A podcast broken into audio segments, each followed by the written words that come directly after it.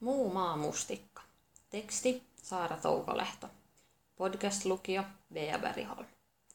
Sosiaalinen media on mahdollistanut erilaisten sosiaalisten suhteiden ylläpitämisen ja luomisen ennennäkemättömällä tavalla.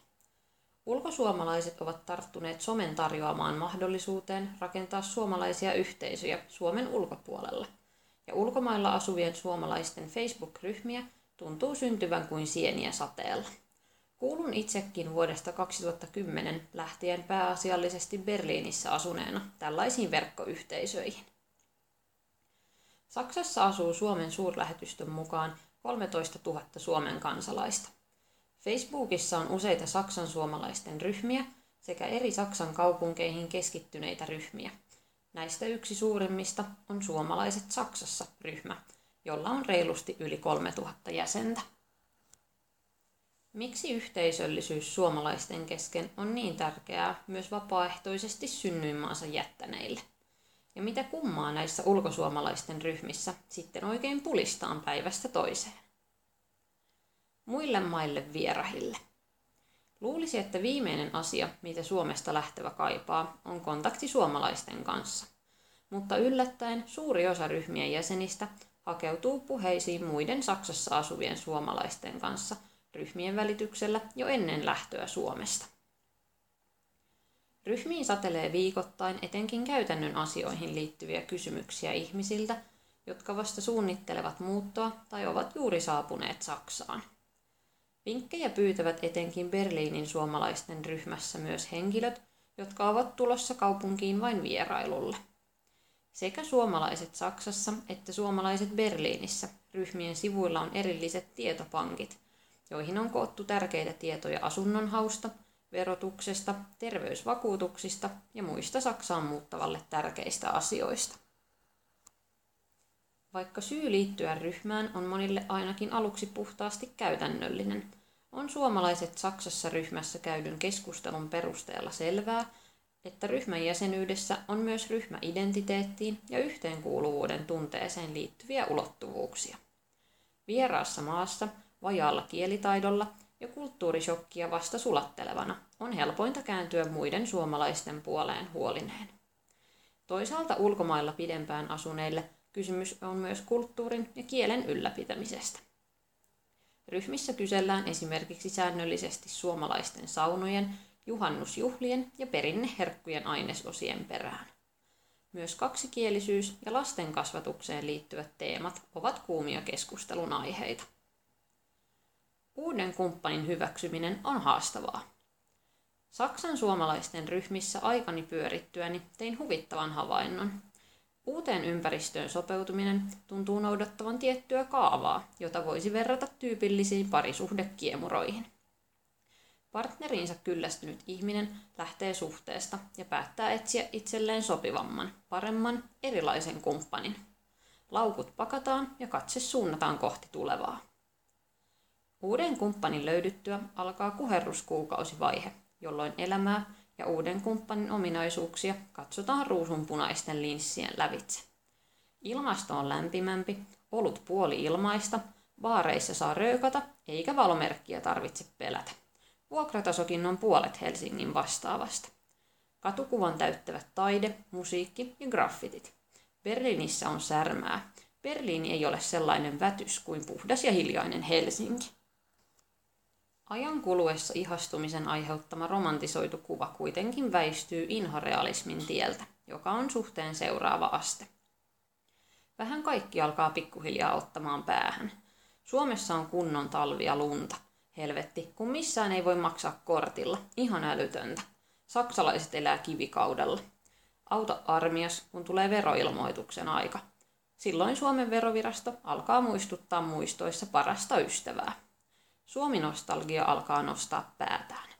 Oliko ero sittenkään aiheellinen? Mitä jos sittenkin palaisi tuttuun ja turvalliseen?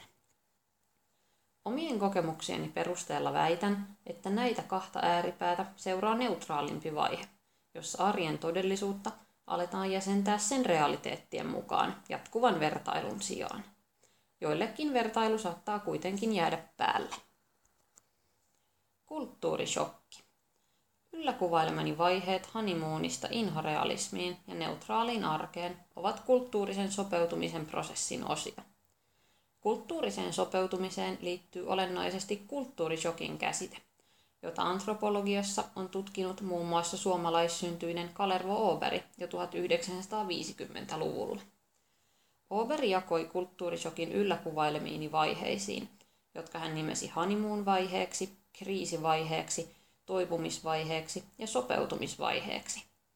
Kulttuurishokkiin kuuluu lisäksi viides vaihe, eli käänteinen kulttuurishokki, joka koetaan palattaessa alkuperämaahan. Kulttuurishokin rajuus ja yksilön reaktion voimakkuus riippuvat kulttuurien välisten erojen jyrkkyydestä, sosiaalisen tukiverkoston laajuudesta sekä yksilön kyvystä sopeutua uusiin tilanteisiin. Epävarmuus syntyy kyvyttömyydestä ymmärtää ja tulkita näkemäänsä ja kuulemaansa uudessa ympäristössä.